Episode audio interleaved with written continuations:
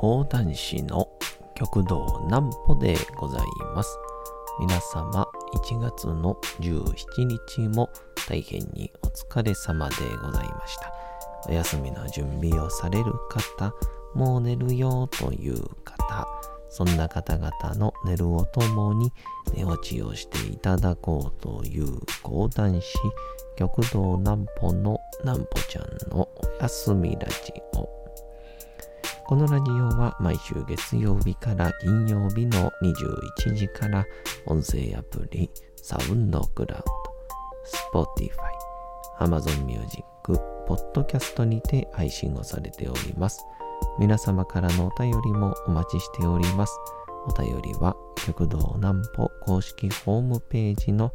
おやすみラジオ特設ページから送ることができます。内容は何でも結構です。ねえねえ聞いてよなんぽちゃんから始まる皆様の日々の出来事や思っていることなどを送ってください。ご希望の、ご希望の方にはなんぽちゃんグッズプレゼントいたしますので、住所、お名前をお忘れなくと。えー、いうことで、えー先週の土曜日にですね、えーおっさんの会というですね、えー、極道南王兄さんが発起人で、上方講談協会の、えーおっさんであります。えー極道南京兄さんと、南仙お兄さんの、えーこの3人で、えーおっさんの会というのをやってまして、で、僕が素人時代にこのおっさんの会を、えー見に行ってまして、まあ、その頃のこう思い出を、えー語ったりとか、えーそういう風な、えことをやっておりましたので、すごく非常に感慨深い回でした。なんぽちゃんの明日は何の日？さて、明日が1月の18日でございます。いやー、もう完全に正月は終わりましたね。うん。さあ、こちらでございます。明暦の大火、振袖火事。明暦3年1月18日、江戸城天守閣と市街のほとんどを消失させ、死者数10万人以上にも及んだ明暦の大火が発生をいたしました。1657年のことでございます。さあ、この大火、大火事には様々な因縁話が生まれ、その代表的な話が、振袖をめぐる不思議なたたり話だったことから、振袖火事とも呼ばれております。でその振袖火事とは、確か講談にもありましたよね、多分ね。ある時、一枚の紫ちりめんの振袖が古着屋を通して三人の娘に渡ったそう。しかし娘たちは振袖を手に入れた後に間もなく相次いで亡くなってしまうことに。縁起がよろしくないとされた振袖の因縁を断ち切るべく東京豊島区巣鴨の本明寺にて振袖を焼いてお祓いをしたところ突如吹いてきたつむじ風に煽られて火がついたままの振袖が宙に舞って飛んでいってしまったそう。火がついたままの振袖は風に煽られたそのまま本堂の中へ。振袖の火は消えることがなく本堂を一気に燃え上がらせ、あっという間に辺り一面が火の海となってしまう事態にまで拡大することとなりました。この日は衰えることなく次々に周り一帯に飛び火し続けて、果ては江戸城を焼き尽くす大火の原因となったことから、振袖火事と呼ばれるようになったとされております。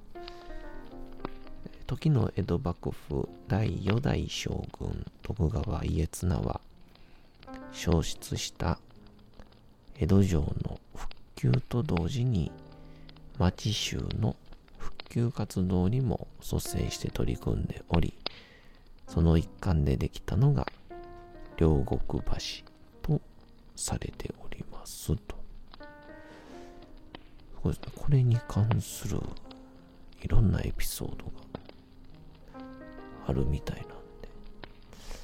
えー、もし皆さん、えー、ご興味あるようでしたら、えー、ぜひご覧いただければと思います。えー、あのー、おっさんの会というですね、南王兄さん、南仙兄さん、南京兄さんの、えー、3人でやってまして、で、僕が、まだ素人時代で、こういろんな講談会に足を運んで、えー、勉強している頃ですね。あのー、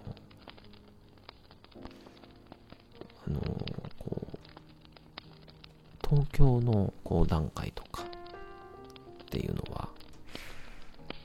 まあ僕の、こうね、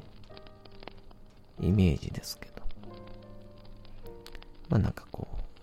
う、全部見たイメージを総称して言うなら、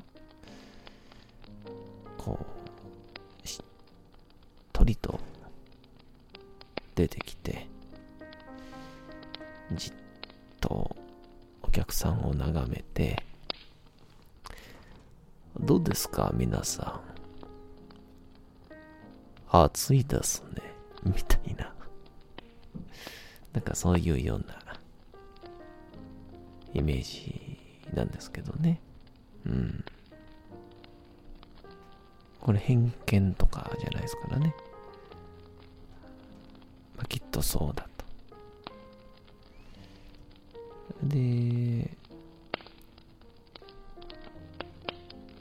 なんて言うんでしょう。東京とかの講談会とかで、まあ、結構、まあ、いい意味で、ベタな名前が多いというか、まあ、そっちの方がお客さんもわかりやすいからなんでしょうけど、例えば、うん、なんか、講談何番勝負とか、えー、〇〇講談会とか、まあ、あとは、何でしょうね、えー、講談とそばを楽しむ会とか、結構おしゃれなんですよね。粋なんですよ。まあ、そんなチラシがこうたくさんうん、流れる。目の前にいっぱいある中で、偶然手に入ったチラシっていうのが、あのおっさんの会っていうですね、えー、あのぱいいっすよね。なんかこう、関西に髪型にこう、求める、なんて言うんでしょうね、こうアングラ感というか、アングラというより、創意工夫という、こんなんどうだ、こんなんどうだ、みたいな。反骨精神感というか、まあ、非常にそんなんを感じまして。やっぱ東京の人らとかって、かっこいい写真を載せるんですよ。なんですけど、さんの会に関しては、すっごいピースしてるんですよね。めちゃくちゃええなと思って。これは行ってみようと。えー、おっさんの会に、えー、行きまして、で、当時は、千鳥亭でやってたんですかね。で、僕が入って、20人ぐらい入る劇場なんですけど、6席だけ置いてて、で、結構こう、なんて言うんでしょうね。落語会とか、まあ、普通の講談会も、まあ、結構、こう、お客さんが入ってくる時間とかも、BGM みたいな流してるんですけどね。えー、何も流してないで、これ静かやったら、まあ、これはこれでなんかいい緊張感になるのかもしれないんですけどね。あの楽屋からめちゃくちゃ雑談が聞こえてくるっていう どういう状況っていう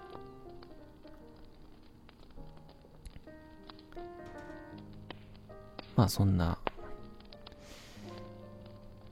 なんかいわゆるアブノーマルな感じでスタートして。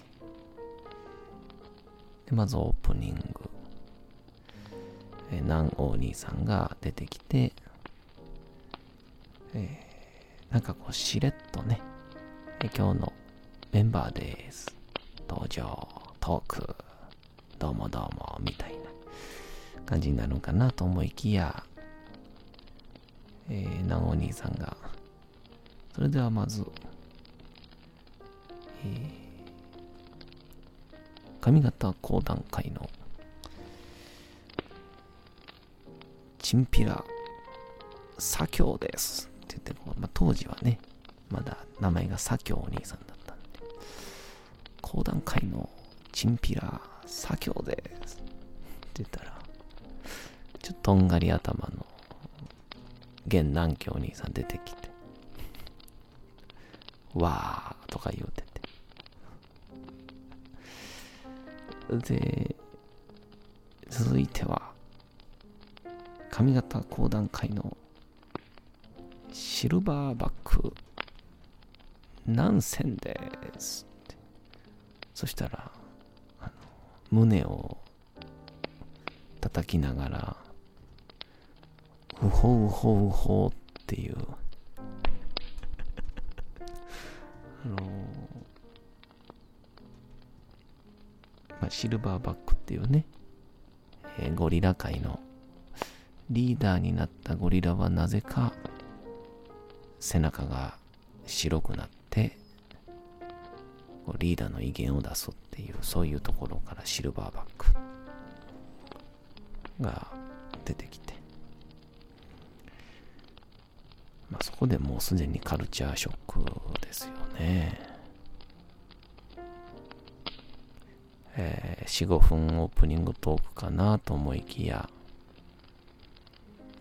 えー、まさかの、えー、オープニングトーク。20分。で、まあ、なんせ、え、南雲兄さんか。当時はサウンお兄さんが、えー、前座を務めて、えー、次、当時は左近兄さん、左京兄さん、で、南郷兄さんが講談をして、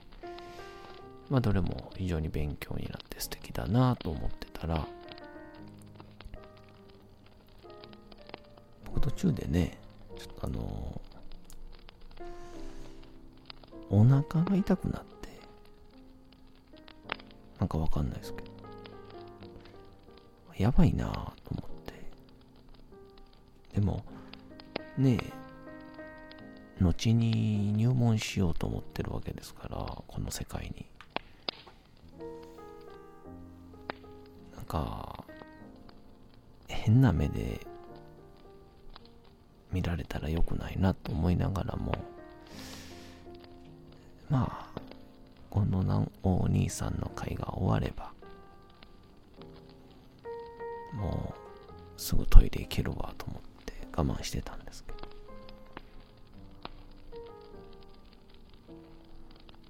あの、南郷お兄さんが終わって、じゃあ、それでは、二人にも登場していただきましょうって言って、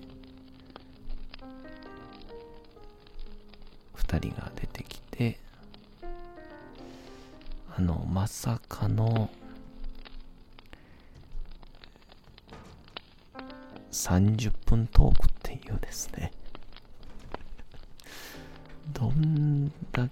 け喋るの好きやねんっていう。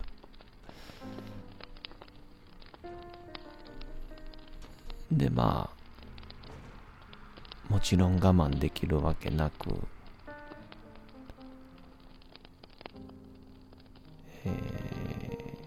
7、8本ところで、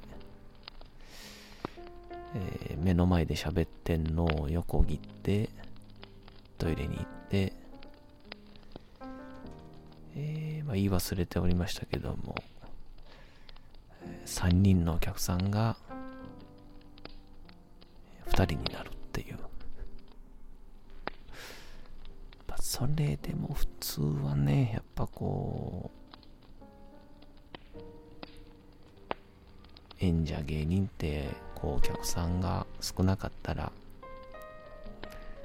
おざなりにしたりとかあとはまあある意味安牌に手抜いちゃったりとかもっと良くないのはこうなんでしょう。やる気がなくなっちゃうみたいな。まあ気持ちもわからんでもないんですけど。でも多分、あの3人には、お客さんが何人であろうが関係ないんですよね。えー、ずっと3人で大爆笑してるんですよ。客そっ血の毛なんてレベルじゃないぞっていうぐらいの。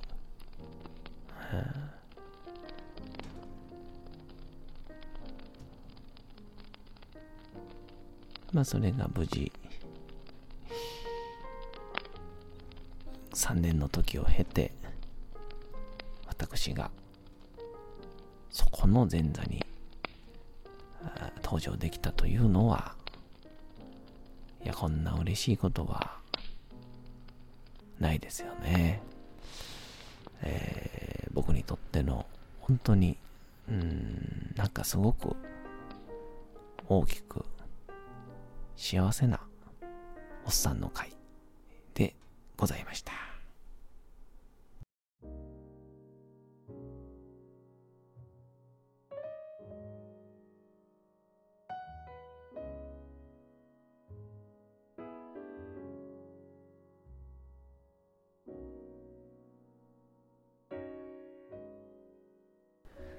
て、時刻はうとうと朗読会の時間となりました。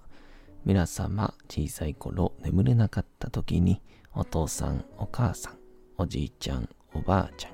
お世話になっている方に本を読んでもらった思いではないでしょうか。なかなか眠れないという方のお力に寝落ちをしていただければと、毎日様々な物語、小説をお届けしております。さて、本日お読みいたしますのは、吉田松陰でございます。まあ、着々と吉田松陰も進んでおりますけど、まあ、今回大河ドラマは鎌倉時代のことなんですよね。まあ、あの、いずれかまた近いうちに吉田松陰が大河ドラマになった時は、えー、仕事とかじゃなく、毎週欠かさずみたいですね。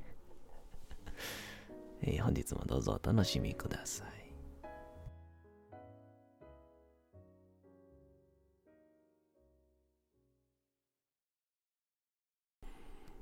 小説吉田松陰ペリーが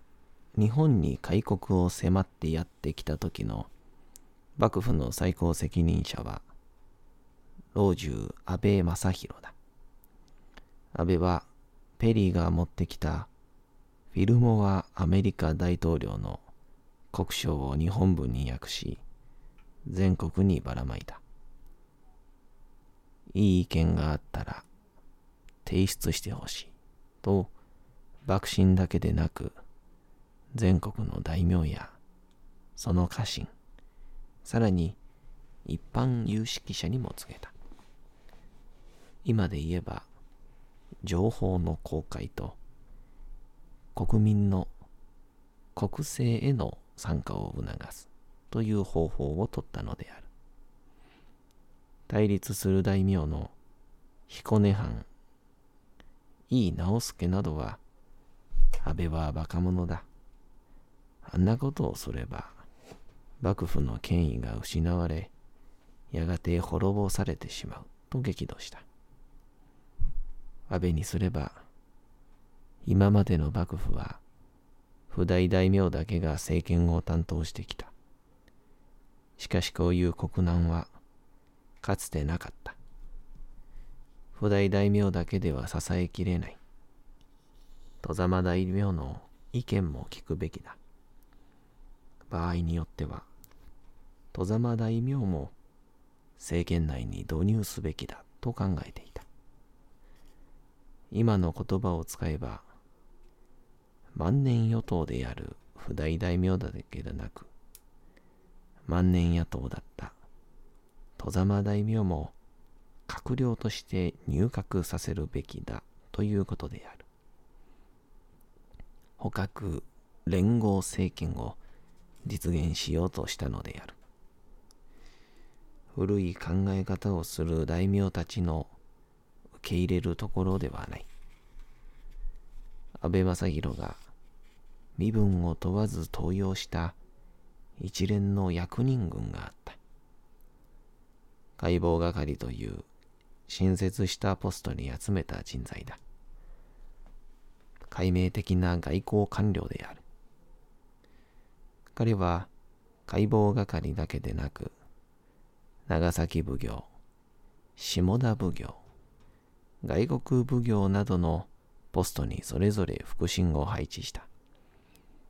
奉行所の役人も一新した。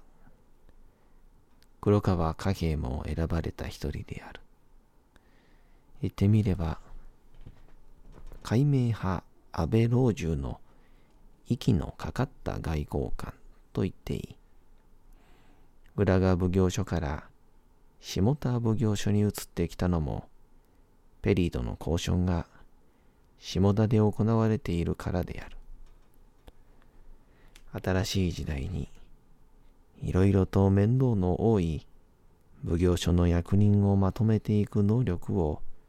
黒川は持っていた。人間通で苦労人だった。この黒川貨幣が取り調べの責任者になったことが、その後の吉田松陰にとってどれだけ幸運だったかはわからない。